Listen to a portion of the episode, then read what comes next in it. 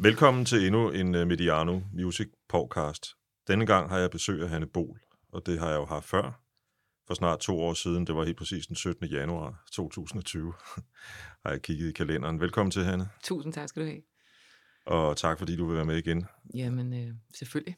Sidste gang, der nåede vi ret om, vidt omkring i din karriere, Mm-hmm. med udgangspunkt i albumet Between Dark and Daylight. Og denne gang handler det om kopi-albummet, der udkom. Hvornår egentlig var det?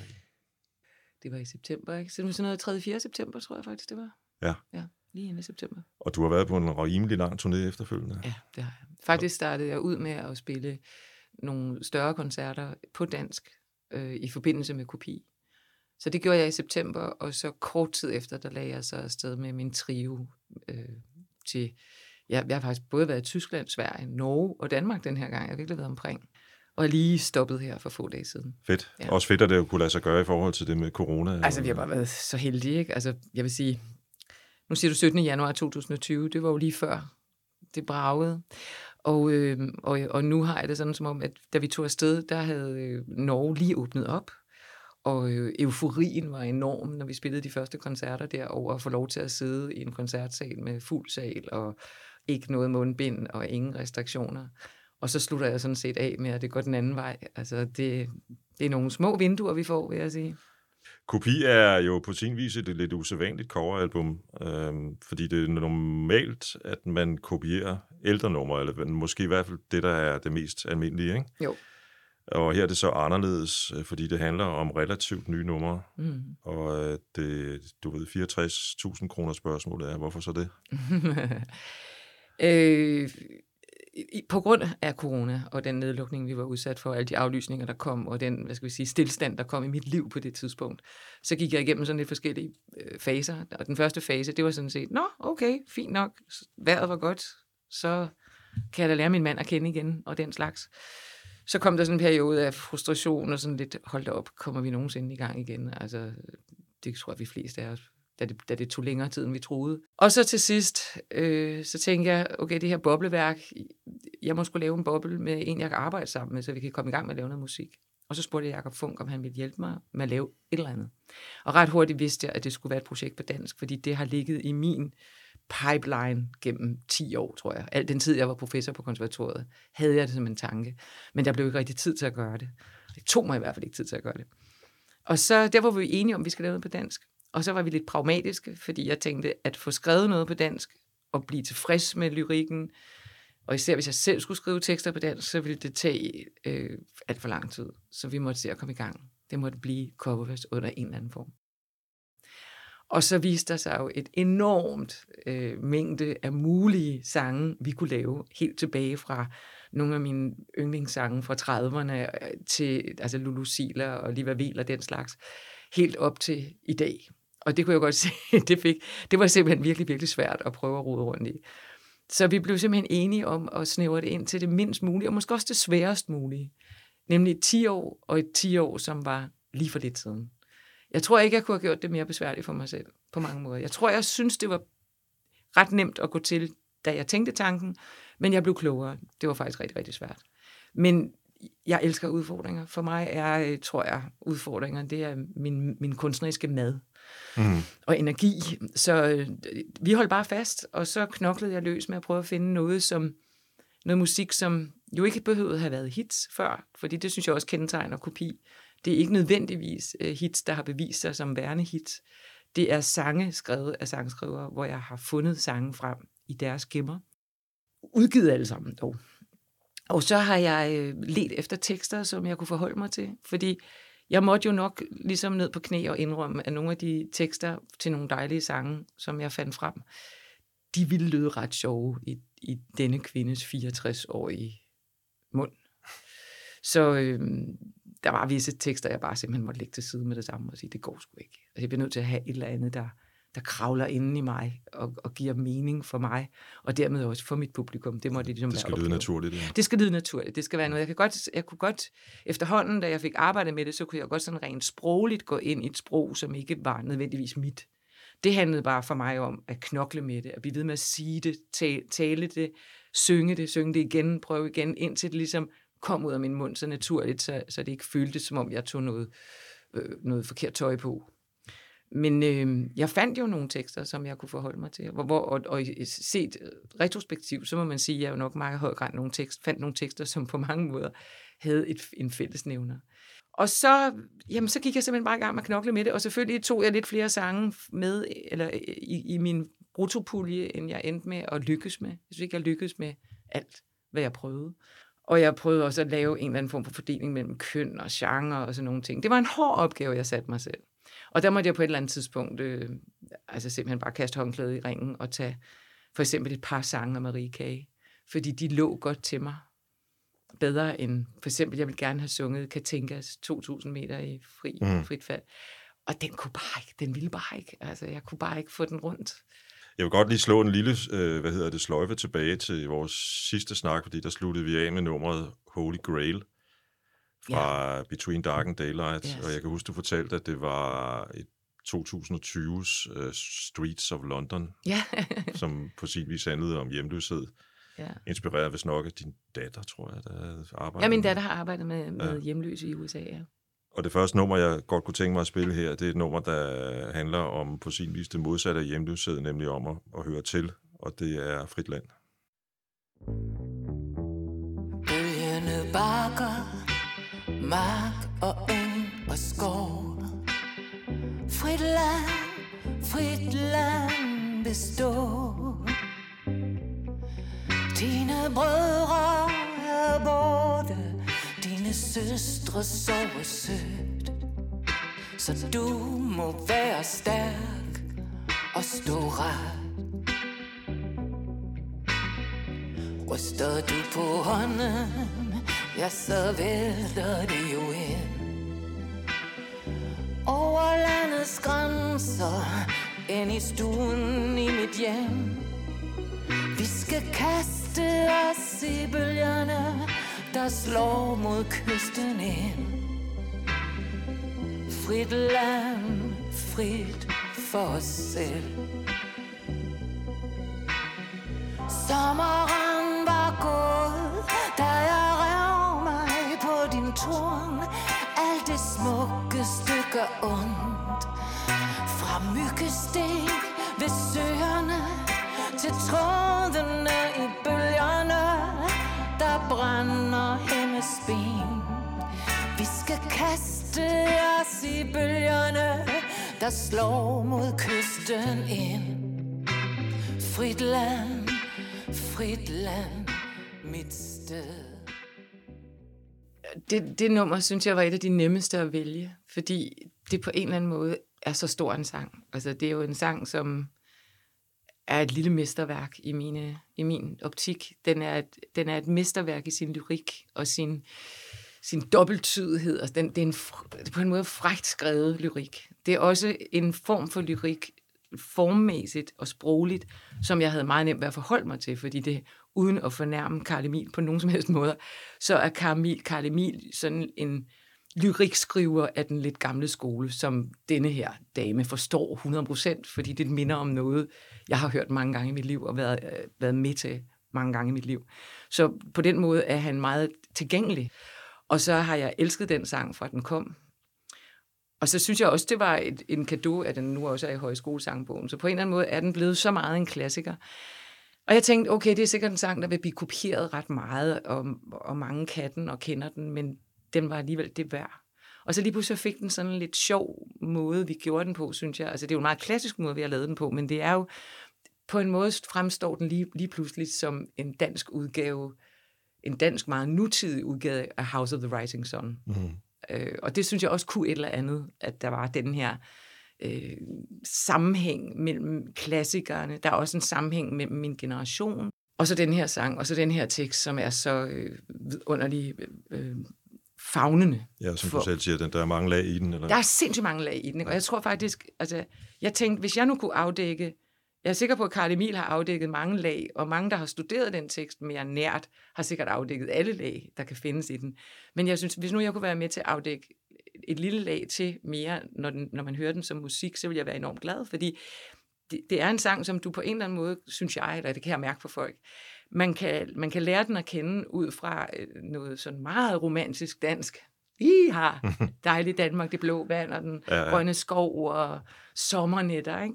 Og så kan man lige pludselig, hov, hvad er det, han siger? Altså, så er der et helt andet lag i den, og det, det synes jeg virkelig er godt skrevet. Det, der, det, der, det, der, det som øh, jeg synes er lidt fascinerende omkring det med, med, med coversange, for der findes jo utrolig mange af dem derude, Mm, ikke? jo. det er, hvordan man går til den opgave, når man beslutter sig for at lave en sådan. Meget groft kan man det vel dele det lidt op i to øh, dele. Ikke? Altså, der er dem, der meget lojalt over for, øh, for den musikalske side af, af originalen, lægger deres egen stemme og sjæl ind i sangen. Og så er der dem, som, hvor I jo hører til, synes jeg, der, der går ind ligesom og til en vis grad dekonstruerer sangen mm. Mm, og samler den mm. sammen på en ny måde. Ikke? Ja, ja.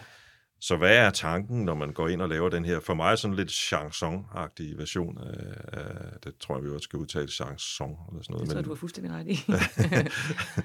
øhm, af, af, af Karl Emils sang her. Jamen, det er vel bare at tage et, øh, et, et temmelig ekstremt folkeligt tag på den. Øh, I hvert fald for min generation. Det synes jeg også, Karl Emil har gjort. Altså, jeg synes også, Karl Emils version er en meget tilgængelig folkelig version. Det, det, jeg tror det, øvrigt lige, vi skal huske at nævne, at det er det, vist nok kun dig og Jacob Funk, der har arbejdet på projektet, ja. eller har der været andre musikere? Nej, der er kun et nummer, hvor der er en anden bassist på. Ja, Ja, altså ja. alt noget, vi har lavet. Så Ja. vi, har, vi, har, vi, vi lavede en ægte boble under corona, så, hvor vi ligesom sagde, vi har et lille bille studie i hans Øh, øvelokale, og vi har øh, kun hinanden at lave det her med.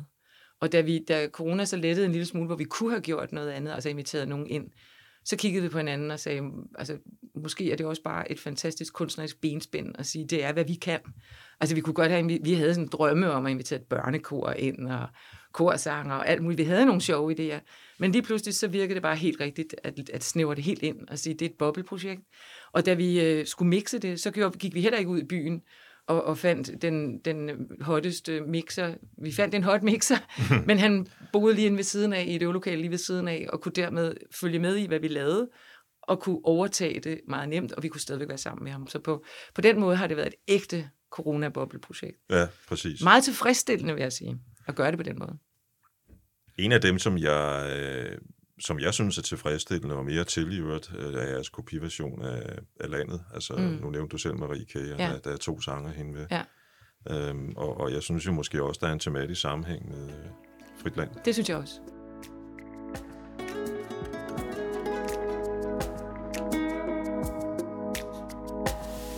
Jeg begyndte at kunne se noget Begyndte at kunne fornemme Hvor det her flik-flak ride det ender hen Jeg ser i mit blik Hvad der kører i mit hoved. Du siger ingen her Er som vi troede. Jeg kan mærke der er noget Der ikke er som før. Jeg kan høre det klik. De klikker på vores dør. Mit andet ligger ned. Det ligger ned.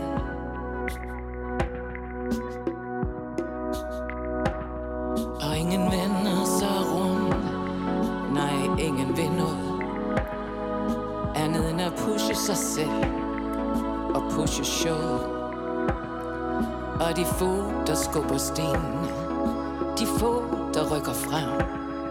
De er de eneste dyr Som vi gider ramme jeg kan mærke At noget ikke er som før. Jeg kan høre de klik De klikker på vores dør. Mit land, det ligger ned. Det var, det var ret spændende, fordi at landet havde jeg valgt, altså da vi snakkede sammen i januar, der havde jeg leget, nej, der havde jeg sgu ikke leget med, med et repertoire endnu, så det kommer først senere. Men som coronatiden der i foråret 2020 udvikler sig med det her sådan, sådan lidt happy-go-lucky fællessang, og vi, vi står sammen og sådan noget. Og det var jo, det var jo dejligt og fantastisk. Så, havde, så fik jeg også en fornemmelse af, hver gang jeg sang landet, at den måske ikke var så... Øh, den var på en eller anden måde ikke så betimelig, som den ville have været året før, og som den måske er igen. Altså, vi, vi, var, vi var ret tilfredse lige der, ikke? Mm. Så når jeg, når jeg stod og sang den om den der sådan, så, lidt, mere sådan lidt vrede og lidt utilfredshed, og lad os nu prøve at få nogle af de gamle værdier tilbage, lad os opføre os ordentligt og sådan noget, som jo, jeg synes, landet handler om. Ikke? Der er et eller andet galt her. Så virkede det fuldstændig forkert i en periode under corona. Så på en eller anden måde, da vi kom ud af corona igen, så opdagede jeg, at den er god nok, det går fint. Mm. Øh, det er en, igen en allestedsnærværende ting, det her med at have noget kritik over for, hvordan vi er i det her, hvad skal vi sige, forholdsvis forkælede land. Ikke? Ja. Og det mener jeg, at vi stadigvæk er. Og, og, på, og på, på sin egen og egentlig ganske moderne måde, som nailer uh, Marie K. jo også ganske fint, den, det her behov, som jeg tror, vi er rigtig mange, der har for ligesom at sige, lad os nu prøve at være bare lidt sådan konstruktiv, eller et eller andet den retning. Ja, præcis. Ikke? Altså, det, det, altså det, det, ja, hun har jo fat i det. Jeg, jeg, jeg vil sige, vi, vi er jo vi er jo et privilegeret folk i et privilegeret land, og, øh, og jeg kunne godt tænke mig en gang med at stå lidt på mål for, at vi skal huske hinanden på at spørge os selv om, hvad kan vi gøre for landet, i stedet for hele tiden at synes, at nogen skal gøre noget for os, fordi ja. jeg synes, det er et af vores problemer. Det er jo desværre ofte en, et, hvad kan man sige, en, en, et, øh, en attitude, der følger med at være forkælet, ikke? At man ligesom... Jo, jo, jo, og det er helt forståeligt. Altså, jeg har ikke, jeg har ikke selv dårlig samvittighed over det. Jeg synes at ikke, nogen skal have dårlig samvittighed over det. Jeg synes bare, vi skal være opmærksomme på, at... Øh, og det er vi jo også ved at blive. Altså, det synes jeg virkelig, vi er, fordi, fordi øh, man kan sige, hele klimapolitikken, mm. den klimaproblematikken, øh, den gør os jo opmærksom på, at nu kan, vi, nu kan vi måske i mindre og mindre grad tillade os at gøre, som det passer os, men bliver nødt til at tænke på, hvad der passer kloden, og hvad der passer vores næste. Og det synes, jeg, det synes jeg er en rigtig udvikling. Det er jeg sådan set meget tilfreds med, at vi, at vi oplever. Helt sikkert, og der er faktisk sket noget øh, ganske meget eller, øh, alene på de to år, der er gået siden. Det at, synes jeg også. At du og jeg stod og lavede podcast Det synes jeg også. Og, og det er noget bredt ud, har jeg også en fornemmelse af, uden at have du ved, statistikken. Eller og jeg har heller ikke nogen evidens for noget som helst, ja. men det er også bare mine fornemmelser. Ja. Et nummer, som ligger et helt andet sted, øh, emnemæssigt og indholdsmæssigt, er Minds of 99, øh, Hurtige Hænder. Mm. Og, og der spørger jeg så igen, hvad fik dig lige til at vælge det? øh, jeg havde jo engang med en sådan en dialog med nogle andre om det projekt, jeg havde gang i. Og jeg kendte ikke Minds of 99 vanvittigt godt. Selvfølgelig kendte jeg til det, og kendte også nogle numre. Men jeg blev ved med at blive bombarderet med, at jeg skulle, hvis jeg ligesom skulle kigge på det årti, så skulle jeg også kigge på Minds of 99. Og det tog jeg til mig. Det var ikke bare Minds of 99, der blev nævnt flere. Og der er nogle af dem, som det ikke lykkedes mig at, at lave en version af. Altså, de har ligget i den forkerte pulje. Men Minds of 99, den slog, dem slog jeg ret meget med. Hurtige hænder slog jeg temmelig meget med. Hurtige hænder tog jeg, fordi at jeg lige med det samme hørte muligheden for at gøre det, som vi, vi prøvede, har prøvet at gøre. Nemlig at føre den sådan lidt tilbage i 80'erne til, til noget, som... Altså, jeg synger den dybt i starten og højt til sidst og sådan noget. Det gjorde vi i 80'erne øh, og 90'erne. Og, øh, og den rytmik, der er i den, har også sådan et, et, øh, et, øh, et, et vintage-præg. For mig har den også noget at gøre med Grace Jones, for eksempel, som var en stor held for mig i 80'erne. Og, øh, og det synes jeg lige pludselig, den passede til, fordi den er så enkel. Altså, det er jo ikke, det er jo ikke en, en melodi, der har svung, og som former sig og fører sig alle mulige steder hen. Og det er heller ikke en tekst, som Altså, den er, det er en enormt god tekst, men det er ikke en tekst som sådan, øh, det er ikke en kardemil tekst, lad os sige på den måde, så har jeg ikke fornærmet nogen som helst. Så, øh, så jeg synes ligesom, den skulle have et eller andet greb, og det var skide sjovt at lave, vil jeg sige.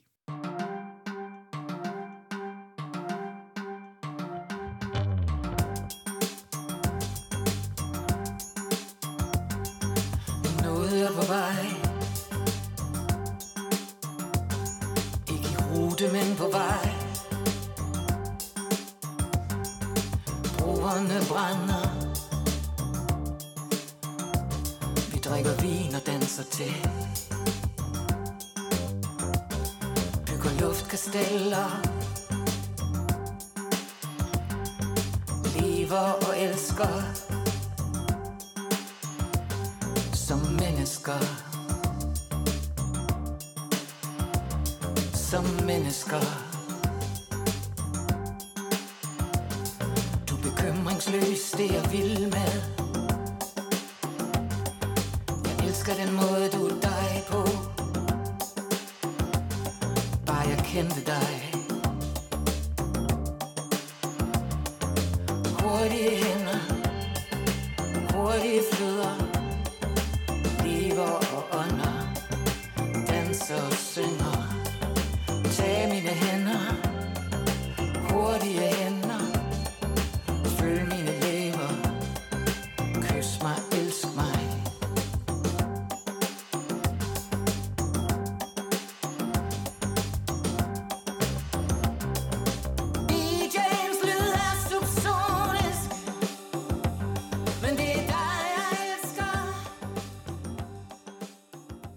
selvfølgelig mig bag ikke? men jeg har måske egentlig aldrig rigtig tænkt over, at der var en, en Grace Jones-inspiration i de tidlige ting, du lavede der i øh, de første. Om det var der. Ja. Altså, det, det, altså tilbage til, til, især tror jeg, hvis du hører Black Wolf, Ja.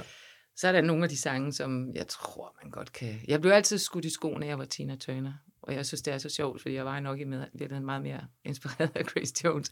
Men øh, så det har så været det, der har gjort mig til det, der er blevet opfattet som en, en Tina Turner måske. Ja, Men øh, nej, jeg, var meget, jeg har været meget fascineret af det der. Altså, jeg elskede jo at være den, der ikke sang de høje ting. Altså en af mine drivkræfter i 80'erne, det var jo ikke at lyde som Sanne Salomonsen. Det, det takker jeg hende dybt for. Fordi det var jo i virkeligheden også et dejligt kunstnerisk øh, benspænd at få dengang. Det var, at, at alt skulle ligesom gå den vej, og hun var nummer et.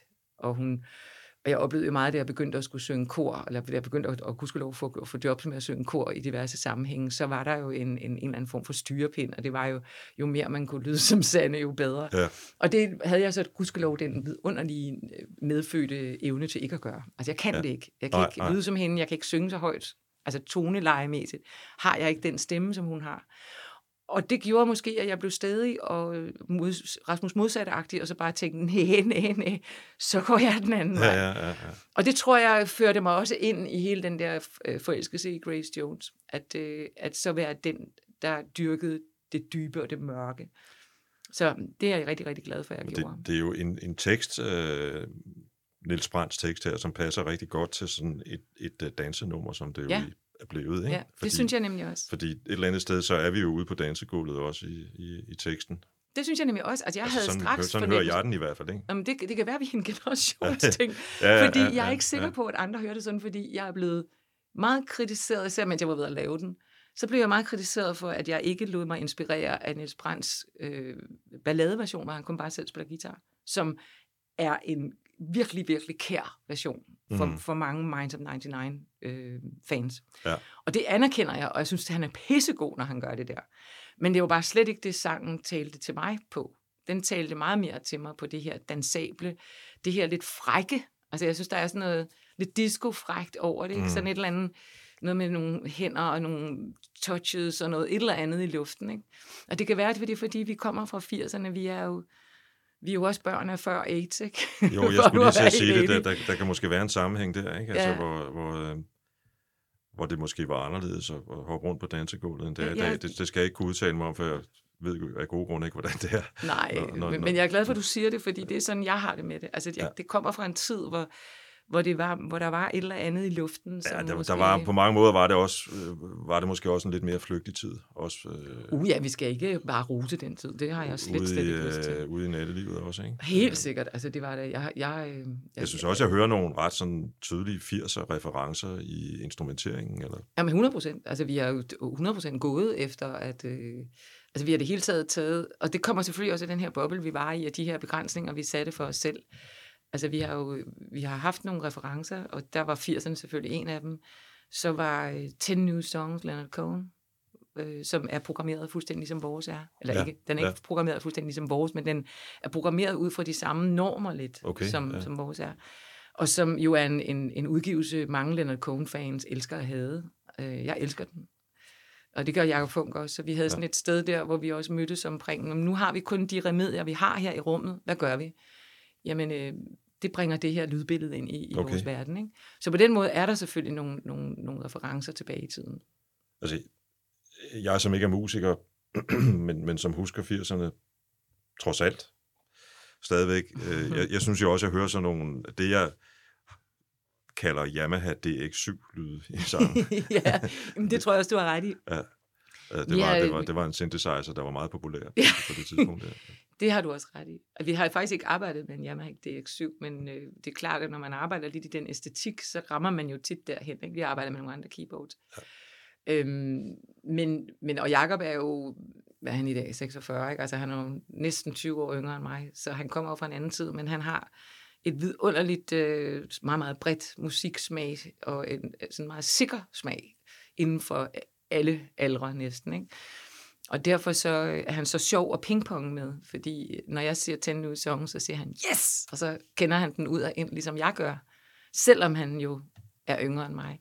Og det synes jeg, øh, det er jo en af de ting, der er sjov for mig, det er pingpong med en, som, som ikke kun bare er ung med de unge, eller tænker, at det skal lyde ligesom tidens musik, der lige nu i øjeblikket banker ud af de yngre generation, men som godt må gøre noget helt andet. Det synes jeg er virkelig, for mig er det rigtig sjovt.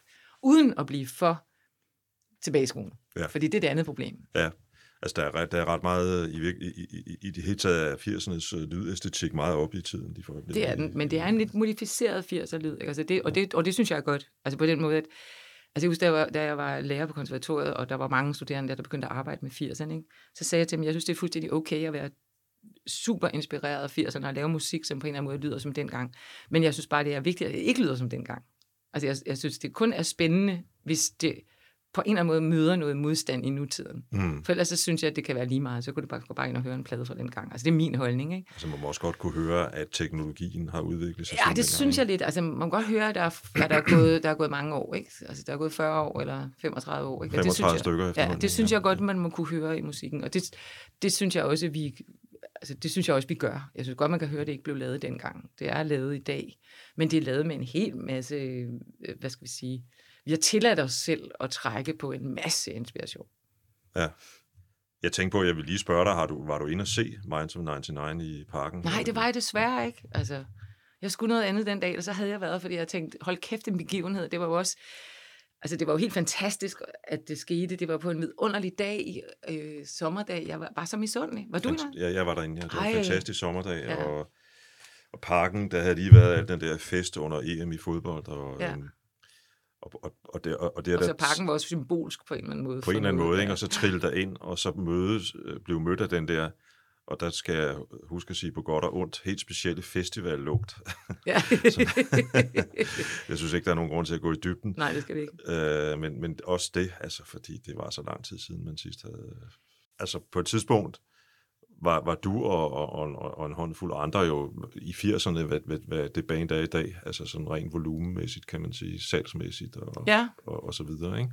Kan man, kan man sige, altså, øh, eller jeg vil hellere spørge på en anden måde, er det noget, du har gjort dig tanker om, hvad er det egentlig, der gør, når man transcenderer fra, fra egentlig bare at være, være hende eller dem, der stod i studiet, og så til at være sådan et nationalklenode, som man... altså, hvad det er, der sker, det måske det, jeg skal lige skære lidt over i bidder, så for jeg vil sige, det der måske først sker, det er, at det går op for en, at man har gjort det. Altså, at der er noget ved det, man laver af musik, som rammer så bredt og så hårdt ned i tiden i befolkningen. Og det er jo, det er jo fuldstændig vanvittigt. Altså, det er jo en vanvittig følelse at mærke det. Og øh, jeg husker, der var en af mine venner, der sagde til mig der, lige da jeg havde udgivet den første plade, så sagde han bare, Nå, det var fordi, jeg, jeg sagde til ham, jeg havde lige læst et, øh, en, en kommentar om Black Wolf i en svensk avis. Jeg var i Sverige og lavede et andet. Så læste jeg en svensk avis, en lang klumme om det, jeg lavede. Og jeg tænkte, det var satans, er det det, jeg laver? Altså sådan, sådan, hvor man kan få det tilbage i hovedet på en eller anden måde, hvor man tænker, jamen gud, hvor er der mange grunde til, at jeg laver det, jeg gør, eller hvor bliver der puttet meget ind i det, som er der, eller måske ikke er der i mine tanker. Og så, øh, og så det her med, hvor er du blevet, er du klar over, Hanne, du er blevet super trendy? Mwah. Altså det, det tog mig lidt tid at finde ud af det.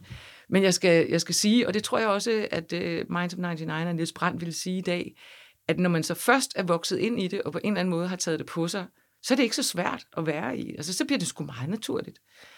Øhm, så, så nyder man det jo bare. Altså jeg, jeg vil sige, jeg er sikker på, at de nyder det, og jeg, og jeg ved med mig selv, og det er jeg rigtig glad for, at jeg nød det mm. i fulde drag dengang det var. Så jeg, jeg tror egentlig, det, det er sådan lidt uvirkeligt hele tiden. Og især uvirkeligt retrospektivt for mig at tænke på, at det var sådan for mig. Men når jeg ser Minds of 99, så tænker jeg bare, ej, hvor er det dejligt. Altså, hvor er det ja. dejligt, at andre får lov til det og prøver det. Ja. og gøre det, og gøre det så skide godt, som de gør det, det har jeg, altså, det har jeg et kæmpestort hjerte for. Altså, jeg synes bare, det er dejligt at se. Jeg vil sige, en af de gode ting ved den koncert var, at, at der kunne man virkelig se fra, fra begyndelse til slut, hvor meget de havde forberedt, altså hvor meget de havde stillet sig selv den opgave og honorere den interesse, og det er jo, der var altså, for dem. Ikke? Det er jo simpelthen så fedt, ikke? Altså ja. det der med, at... Altså jeg, jeg kender det jo i dag, fordi jeg turnerer som musiker på et helt andet plan, end jeg gjorde i, i 91 og 92 måske. Men, men, øh, men vi, vi gjorde meget ud af det dengang, ikke? fordi der var basis for at gøre en masse ud af det. Det var store scener, der var, der var mange penge per dag at lege med. Øh, og der var utrolig lyst til at give folk øh, en, en total oplevelse i de gange, hvor vi kunne det. Ikke? Og den, øh, den lyst, den ser jeg også hos Minds, Minds of 99, og det er den helt rigtige måde at tage det på sig på. Altså det ville være helt forkert at gå derind og have en fyldt parken, forventningsfuld, og så spille, øh, som om det var et ganske almindeligt gik i øh, mm. kongresscenteret i Aalborg eller sådan et eller andet. Ikke? Altså det, det er bare så fedt, at det kan lade sig gøre. Altså fordi nogle gange så har jeg jo tænkt, kan man blive så stor igen, som vi var dengang? Var det bare sådan en tid, hvor det hele bare gik i hak, ikke? Ja, det kan man da i den grad. Det, det kan man da i den grad, ja. vildt dejligt. Altså, det synes jeg. Også fordi på mange måder er det en, en tid nu, hvor alting er meget mere sådan atomiseret ikke? End, end, end, øh, end på det tidspunkt. Præcis, der, var, der var kun et, ganske få store medier, for eksempel. Jo. I dag er vi jo alle sammen vores eget medie. Ja, og så hele den der øh, streamingverden at se, at, at øh, hvad skal vi sige, al den bitterhed, der også er ved over for streaming øh, streaming-tjenester og den måde, vi lytter på musik, så vil jeg sige, så kan det altså stadigvæk lade sig gøre at samle så mange mennesker. Og så er der sgu noget om det. Ikke? Altså, ja. Når de kan stå der, så er der noget om det, de laver. Og det må man jo bare tage til sig. Men jeg tænkte faktisk, da du spurgte mig først, så tænker jeg, at der var en sjov ting, som jeg kom til at tænke på i går, hvor jeg sad og snakkede med nogle mennesker om, jeg tror, vi kom til at tale lidt om køn og diversitet i musik. Det er jo et emne, der vi har talt ofte om. Og så, så kom vi til at tale om det der med, at, at i, i 80'erne og i begyndelsen af 90'erne, der var vi jo nærmest vi var ikke kun, men der var med mig meget woman, girl power i musik. Og det var meget kvinder, der styrede. Ikke? Og jeg kan huske, da jeg begyndte at spille i Sverige, der havde svenskerne overhovedet ikke en eneste kvindelig artist, der kunne komme op på planen af mig og Anne og Sanne. Vi tre, vi var ret kendt i Sverige på det tidspunkt alle sammen. Og de spurgte mig altid sådan, hvordan kan det være, at de der kvinder fra Danmark bare kommer bravende her, og vi har ikke nogen svenske piger. Og så skal jeg love for, at det udviklede sig med kvinderne i ja, men, det, sige, ja. men det er en side ting. Ja, det jeg vil ja. sige, det var, det er ret interessant, at der stod nogle, nogle ret meget nogle kvinder, der samlede nationen på det tidspunkt. Ja, det er det, ja. Og i dag er det altså utrolig maskulin præget, må jeg sige. Men øh, hvad det er, der gør det, det tror jeg ikke. Ja, men det er interessant. Altså, jeg, jeg, jeg havde det sådan helt, at hvis jeg orkede, så ville jeg begynde at forske i det, fordi det er ret interessant, fordi Altså, det er ikke, fordi jeg sådan, øh, er på den yderste øh, barrikade af øh, kvinder i musik. Jeg, jeg, jeg støtter 100% op om det. Men jeg står måske ikke derude selv og råber lige nu. Men det er sgu tankevækkende, altså, jeg, at det jeg har svinget jo, sådan rundt. Jeg har jo den, altså nu vil jeg lige sige med hensyn til Sverige, der, der på det tidspunkt, der holdt uh, Agneta og Frida jo også en, en 40 år langt frikvarter, kan man sige. ja, det så, så, ja, men det har selvfølgelig været en del af det. Ikke? Men, men, og så er det lige inden Lisa altså, Nielsen dukker op. Jeg tænker på lige, men så tænker jeg også på Marie Bergman, men hun var måske ikke så stor på alligevel. Som, uh... Hun har aldrig været helt så stor. Hun har været dybt respekteret. Ja, ja, øh. Men hun har jo altid tilladt sig selv at, at eksperimentere mere, end hun er ramt, øh, hvad skal vi sige... Ja øh, hun har ikke været helt populær musikagtig. Hun har været, så hun leget med jazzen og sådan noget. Så hun, hun har været der. Eva Dahlgren, det samme. Ja. Lidt en niche. Øh, de var der, og jeg kendte dem. Øh, men det er sådan lige præg Lisa Nielsen. Ja. Og så kommer de ellers derned af, ikke? Nu kommer vi godt nok langt ud, ikke? Men jeg har... Jeg, nej, nej, det, det, det, er, det, det, var, det er mig selv. Ja. Øh, fordi jeg tænker... Altså, jeg har jo den der idé om, at en af årsagerne til, at I kan sidde så tungt på scenen, som I jo rent faktisk gør på et tidspunkt i mm. 80'erne, kunne jo være, at, at I kommer ovenpå øh, på alt det, der skete omkring rødstrømpebevægelse og feminisme i 70'erne. Øh, og, og, og rødstrømpernes små søstre ja. har til en vis grad taget det mindset. Øh, det tror jeg, og så, du har ret Og så forstår I, øh, bevidst eller ubevidst, at spille med på de nye tendenser i 80'erne. Ja. Altså både de nye musikalske tendenser, og, og, og forstår også ligesom den der professionel, professionalisering, der sker af musikbranchen mm. på det tidspunkt. Mm. Ikke? Mm, det tror jeg, du har ret i. Og, og, og der pludselig kommer en masse penge ind i det og sådan nogle ting. Ikke? Ja. Jeg, jeg tror ubevidst, men jeg tror, du har fuldstændig ret. Altså for mig var det jo det naturligste i verden. Jeg tænkte jo aldrig nogensinde over, at nu skulle jeg øh, over vælge noget som helst. Altså, det var slet ikke det, der var tanken. Det var bare helt naturligt for mig at gøre det, jeg gjorde. Ja. Og der må man sige, sådan en som Anne, som kom lige foran mig, hun var jo meget mere bevidst kvinde, end jeg var. Jeg skulle bare lave musik, færdig arbejde. Mm. Altså, jeg kunne have været hvad som helst. Køn. Sådan tænkte jeg i hvert fald mig selv. Øhm, så, men, men, øhm, men det er bare interessant, at lyden af kvindestemme, altså, det er helt for min regning, og en del af mit forskningsprojekt, hvis jeg skal i gang med det. Ja. Det er øh, det, er det Go her med, der er noget med, at lyden af kvindestemme er mindre populær end lyden af mandestemme. Og det, det kommer alle vejen. Jeg sad på en restaurant i går, der blev kun spillet mænd. Jeg, jeg var til pilates-træning hos en mandlig, yngre mand, kun med kvinder i salen. Og han spillede kun mænd, og han var fuldstændig ubevidst omkring det. Jeg sagde til ham, er du klar at du har lavet en spilleliste på en time? Og der har ikke været én kvinde. Det er sgu egentlig mærkeligt, Det fordi, er sgu da mærkeligt. fordi der er der også store kvindelige stemmer, rigtig mange i USA faktisk inden for R&B og hiphop, som Ja. er det, der dominerer lige for øjeblikket. Hvis du kigger på Spotify's nye liste over de mest spillede danske sange i 2020, nej, det sidste år er det, det vil sige også 21, altså så er, udtaler jeg jo helt uden at skamme mig, at jeg tror kun, jeg kender to af numrene, ikke? Øh, Ja. Og det er meget domineret af hiphop og, og, og R&B, men i USA er der jo store stemmer, kvindelige stemmer også Ja, inden for den jamen genre. det, det er der, det er der.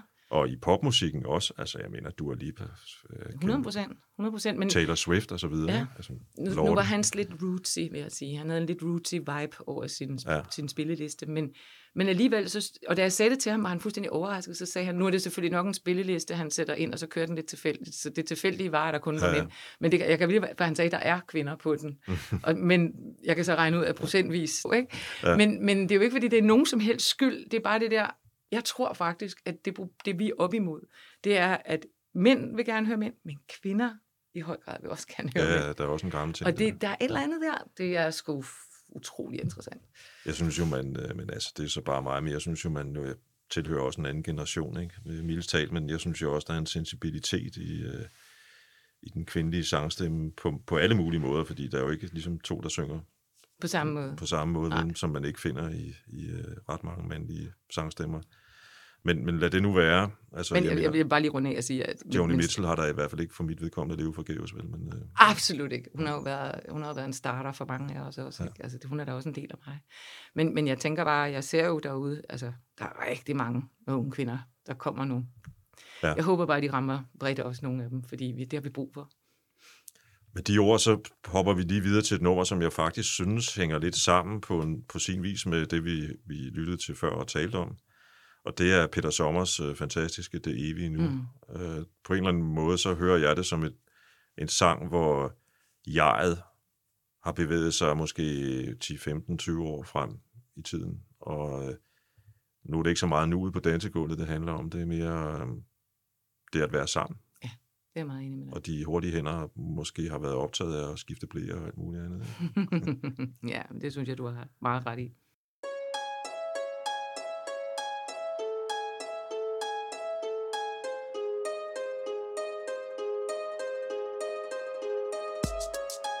En som hende, en som ham.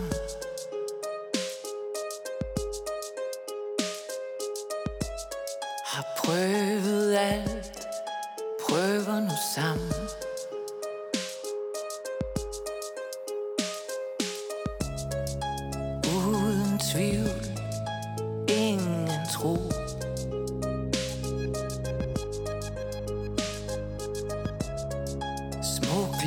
I mørket, der lyser for to.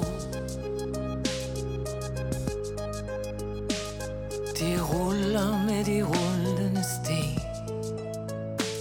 For bare det at kunne rulle med en. Forenet i driften mod bunden, hvor de skriger det ud.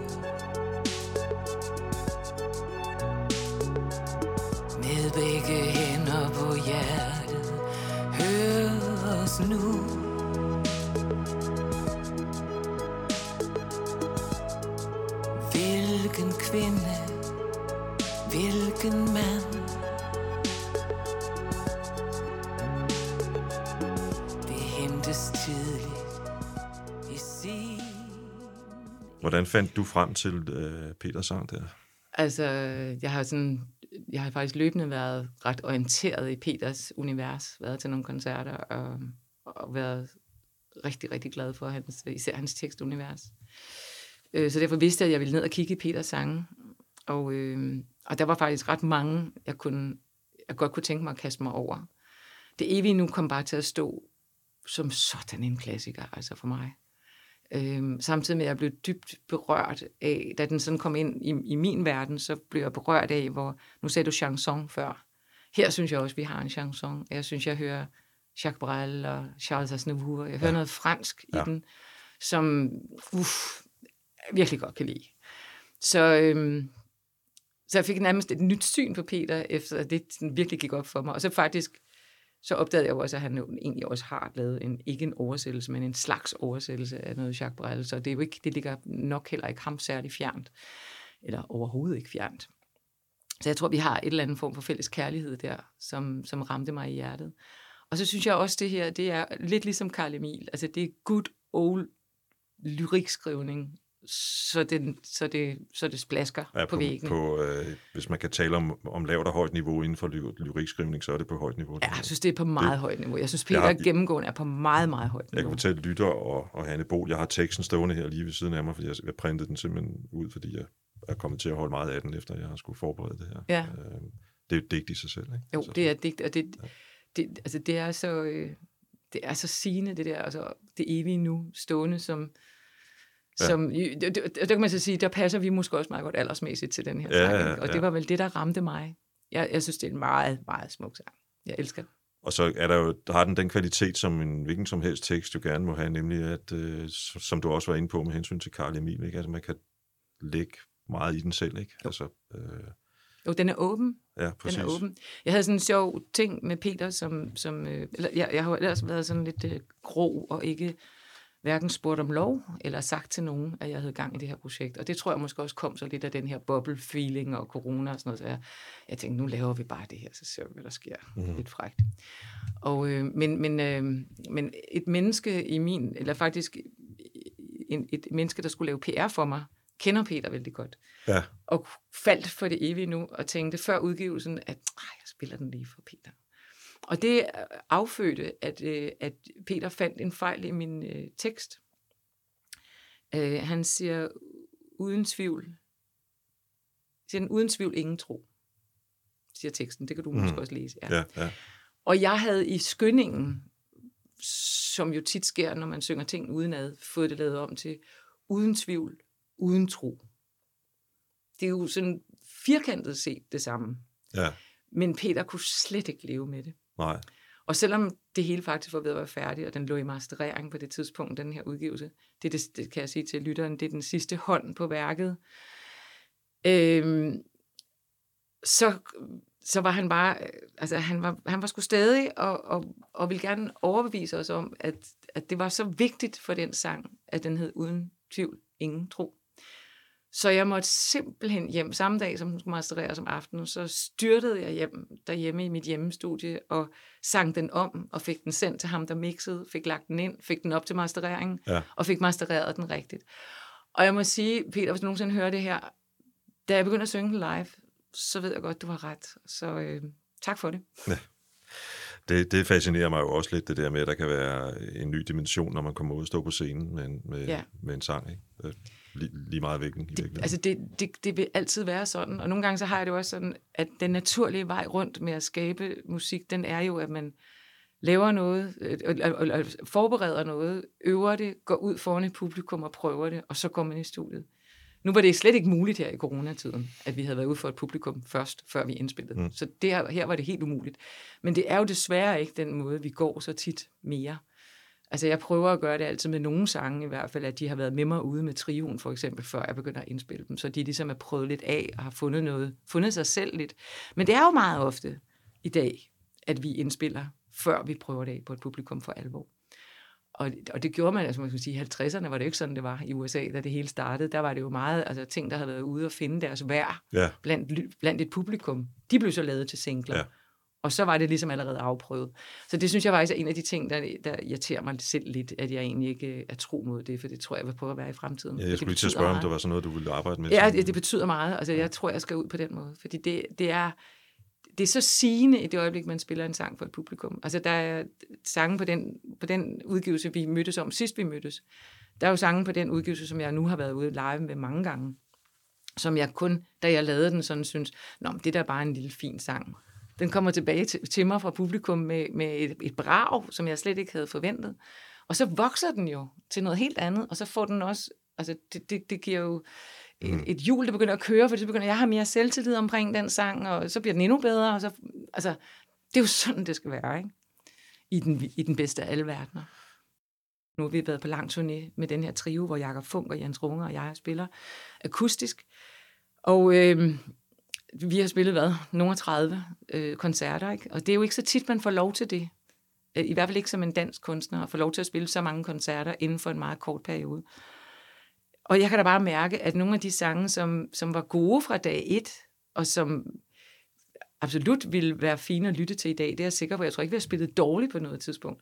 Men der er jo nogle sange, som har formet sig lidt om, fordi selvtiden er blevet så stor, at vi måske er blevet mere forfinet. Vi trykker ikke helt så meget til nogle steder, vi trækker endnu mere fra, det bliver mere forfinet, og lige pludselig så kan vi spille på det orgel, som publikum er, Mhm. på en helt ny Ja, måde. ja. Og så kan vi bare gå ind lige pludselig og spille en, en lidt stille sang måske, for et publikum, der slet ikke er til en stille sang på det tidspunkt. Og så alligevel fuldstændig nappe dem og få, Mhm. få dem med os. Fordi vi har forfinet vores udtryk så meget, at, at vi har så meget til det. Nu får I den her. Ikke? Ja, det kan godt, vi ikke lige til det, men vent nu lige lidt. Og så lige pludselig kunne man bare se, bong, så har vi dem. Ikke? Det synes jeg jo er, altså, det er måske derfor, jeg spiller musik stadigvæk. En af de federe oplevelser, jeg har haft i, øh, det er så inden corona, jeg har også været ude og høre musik efterfølgende, og Det var godt. for bare 14 dage siden så jeg jo et øh, fantastiske Kellermans. Øh, Mm. wow, et liveband. Ja. Øhm, men der, der var jeg til en koncert for ikke så lang tid siden, hvor, hvor sangeren stoppede inde i et stykke ind i første vers og sagde, nej, jeg gør det ikke rigtigt, det her. Nej. Og det var ikke, fordi der var sunget forkert. Nej. Han følte åbenbart bare, at den måde, han formidlede sine ord på, sangens ord på, var ikke helt den rigtige. Og Nej. så, så startede de, og de der andre musikere stod og på ham. Ja, ja. Hvad, hvad F foregår der her, ikke? ja. Og så, så startede han forfra, og så øh, inden, øh, jeg tror det er inden omkvædet, så siger han så, det var bedre. Og så kører den ellers. Ja. Det, det kan jeg meget, sådan noget kan jeg skide godt Altså, lide, det, det, det er jo også blevet meget mere tilladt, fordi vi er jo blevet meget mere opmærksomme på, at fejl gør ikke noget. Altså, mm. for, for 40 år siden, ikke, der var det The Show Must Go On, tror jeg, der, var, der lå i ryggraden af os. Ja. Men altså, jeg stopper også i dag, hvis alting går i kage, eller, eller jeg ikke får startet rigtigt, eller tempoet er helt out, for eksempel. Ikke? Altså, så stopper jeg ligesom forspillet af og siger, "Ved I hvad, Mm. vi tager den lige her i stedet Ja, for. ja, Ikke? ja. Eller kan også ske, at jeg glemmer en lille smule tekst, og kan mærke, at nu kan betydningen ikke rigtig blive noget for mig, fordi jeg har allerede på en eller anden måde fået lavet en fejl. Ikke? Der kan jeg også godt finde på at, at stoppe. Og, det- og, jeg, og publikum, altså jeg opfatter det sådan, at publikum synes, det er fuldstændig okay. Det er klart, det skal ikke ske i hver sang, og det skal nok heller ikke ske de første to-tre sange, det er heller ikke så godt. Men hen ad vejen, når trygheden har lagt sig i rummet mellem scenen og mellem publikum, så kan meget lade sig gøre. Og så synes jeg faktisk også, det er spændende at vise, hvad det er, vi står og laver. Ikke? At lidt, invitere folk lidt ind i den verden, vi er. At det ikke bare er sådan en helt blankt yderside af, vi kan bare det her shit. Nej, vi kan også komme galt afsted. Ikke? Det viser også, at øh, det hele ikke bare er for, for programmeret. øh, Præcis. Som, Altså- som, som det så ofte er. Ikke? Så, Jeg, jeg synes, det er så vigtigt, at det er okay at gøre. Ikke? At det, jeg spillede en koncert med det danske, hvor vi var nødt til at, eller ikke nødt til, det elskede vi, men hvor vi spillede hele kopi, men vi så skulle have nogle flere sange på, fordi det var en Mm. længere koncert, end Mm. kopi var. Så der valgte vi så at gå væk fra vores koncept om sange fra 2010 til 2020, og så tog vi blandt andet Romeo, Sebastian med, og Ja. vi tog, øh, jeg er jo lige her, hvad hedder det, øh, Alting kan gå i tu, øh, Anne Linnet, og vi tog øh, et CV-nummer med, som jeg lige nu ikke kan huske, hvad hedder, fordi det altid hedder noget helt andet, end teksten siger. Oh, det kan jeg ikke huske lige nu. Og så tog vi øh, Kyste dog det satans liv. ja, Øh, TV2. TV2, med. ja. Og det lå som første ekstra nummer, eller andet. Første ekstra nummer, tror jeg, det var. Så vi havde ligesom været ude og kommer ind igen, og det havde været, det var her i København i koncerthuset, og det havde været en virkelig vellykket aften med alt. vi spillede det bedste, vi havde spillet. Vi, vi nåede jo så kun at spille tre koncerter, så det var ikke, fordi vi nåede at sådan komme så langt i vores proces.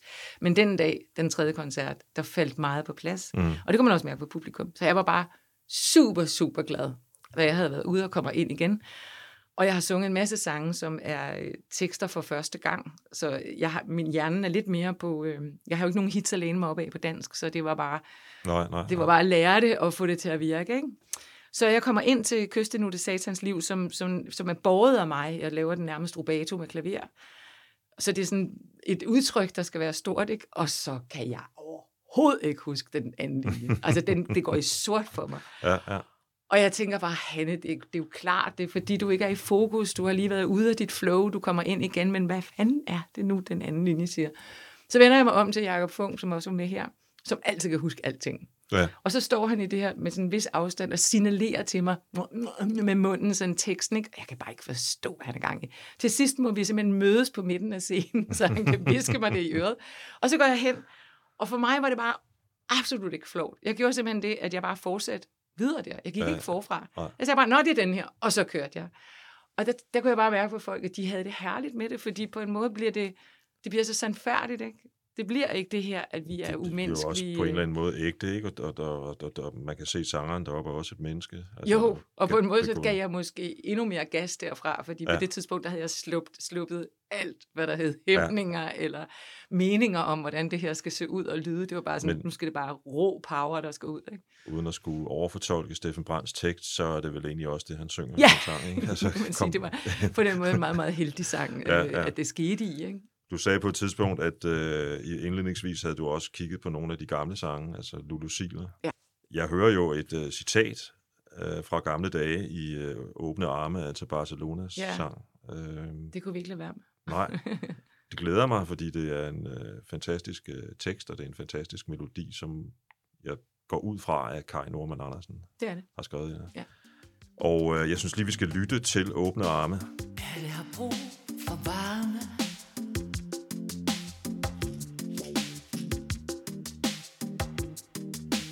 kiss.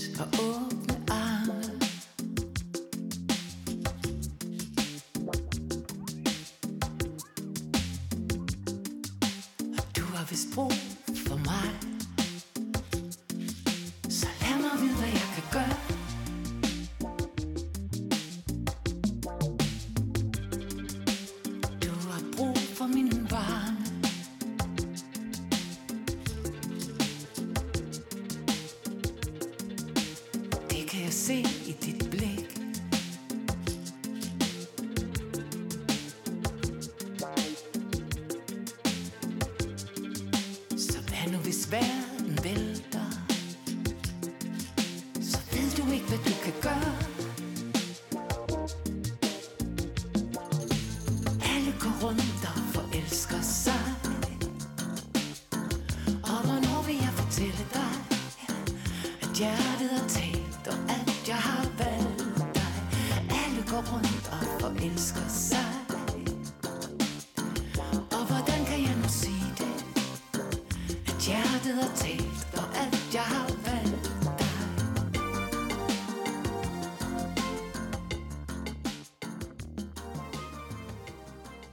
Du sagde, I kunne ikke lade være. Nej, det er fordi... Altså, det, det, og det er også sjovt igen, at Jacob han har lige så meget forhold til, til den sang som mig. Øhm, han er en gammel sjæl på en eller anden måde. Øhm, nej, men det er jo ligesom, alle går rundt og forelsker sig, ikke? Altså, det, lige så snart du bare siger de ord, jeg tror også, hvis du bare siger det, så har du melodien med inde i baghovedet. Fordi den er så stærk, mm. og vi har hørt den, og den har betydet så meget. Og det, det var også en sang, som mine forældre kendte og sådan noget. Så for mig der er det bare sådan, alle går rundt og forelsker sig. Det bliver bare, alle går rundt og forelsker sig. Det kan ikke, det kan, ikke- sådan er det. Nej. Og det, det er det en, øh, en øh, hvad, hvad hedder det? Altså, jeg har jo samme forhold til det, fordi den, den var på en af de tre øh, album, der fandtes i min fars og mors øh, pladesamling, Lige da jeg var lille ja. dreng. Ikke? Ja, Øh, ja. Der var sådan en, en, øh, en, lad os kalde det sådan en review greatest hits, eller film greatest hits. Film Greatest Hits, ja, det er fra det en film, ja, ja, ja, ja, I, det, i den her sammenhæng. Ja. Ja. Øh, I den oprindelige version, der synger Lilian Ellis, tror jeg hun hedder, hvad der end sker på Guds grønne jord, hjertet har altid det sidste ord. Ja. Og i den her sammenhæng, der vil jeg lade både du og Rasmus Nør få det sidste ord. Fordi jeg synes faktisk, det er en rigtig fed sang, Det synes jeg du også. slutter af med. Jeg, jeg bryder sammen og indrømmer, at jeg kendte den ikke i forvejen. Jeg kendte den sådan lidt fra en sådan lidt sporadisk P4, ikke? Ja, ja. Øhm, jeg, jeg, vil, jeg kiggede selvfølgelig med det samme, hvad han lavede, og så var jeg så virkelig hjulpet af, Jacob Nør, eller, eller Rasmus Nør har spillet med Jakob Funk rigtig meget. Så Jakob havde et særligt forhold til den her Ja. sang. Han havde ligesom hjemmefra fundet viben, som vi tog udgangspunkt i, som er en lidt anden end den vibe, Rasmus har taget udgangspunkt i. Men da jeg læste den tekst, så tænkte jeg bare, og, og mærkede den også, på en eller anden måde mærkede jeg den jo også lidt gennem Jakob, der har spillet den live mange gange. Så mærkede jeg lige pludselig, gud, det er her, vi er. Altså, det, det er jo virkelig, virkelig, virkelig en god tekst. Og det er en meget øh, smuk, smuk tekst. Altså, den kan, det kan jo næsten ikke sige smukkere. Nej, At det, at det sidste, der kommer til at ske, inden, inden øh, respiratoren den går ud, eller hjerte, Ja. hjertelyden den stopper, det er, at øh, den bedste tid, jeg har haft, har været den, jeg har haft med dig.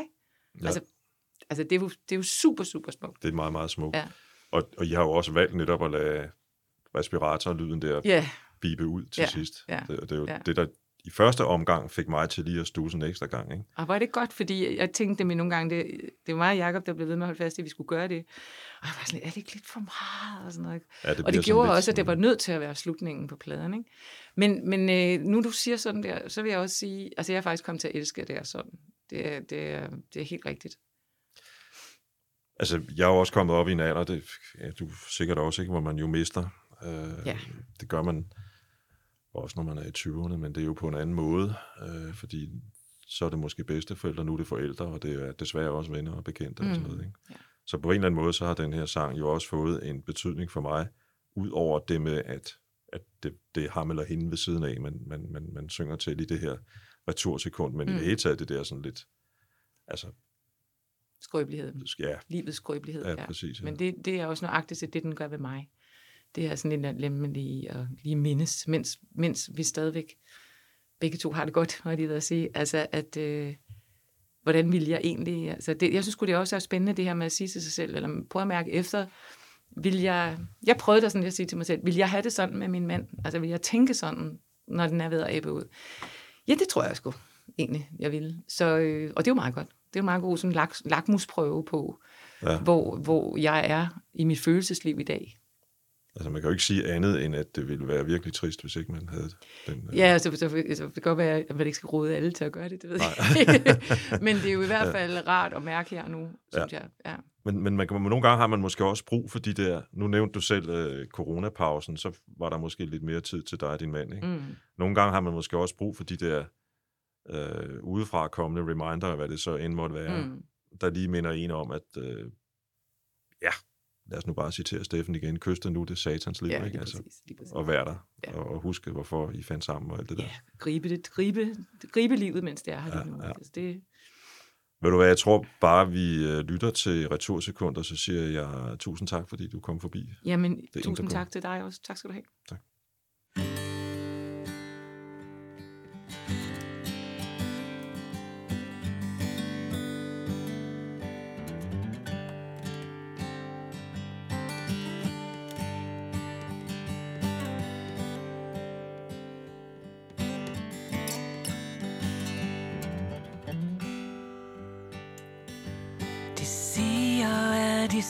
sidste stund Får man et retursekund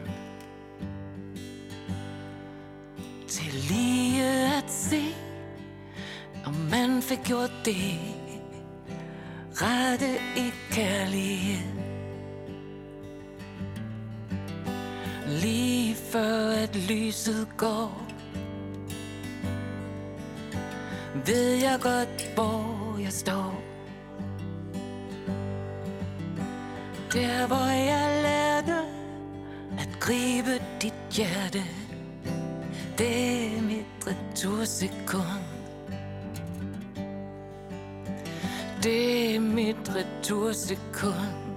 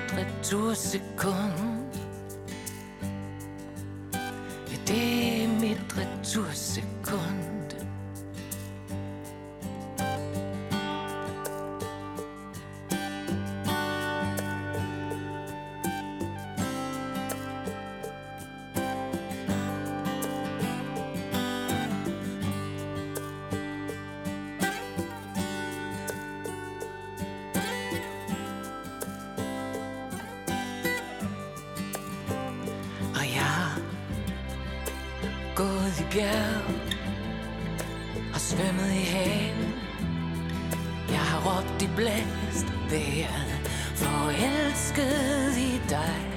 Jeg har ikke set Tibet. Sne, det har jeg set. Mit sidste øjeblik Skal være med dig.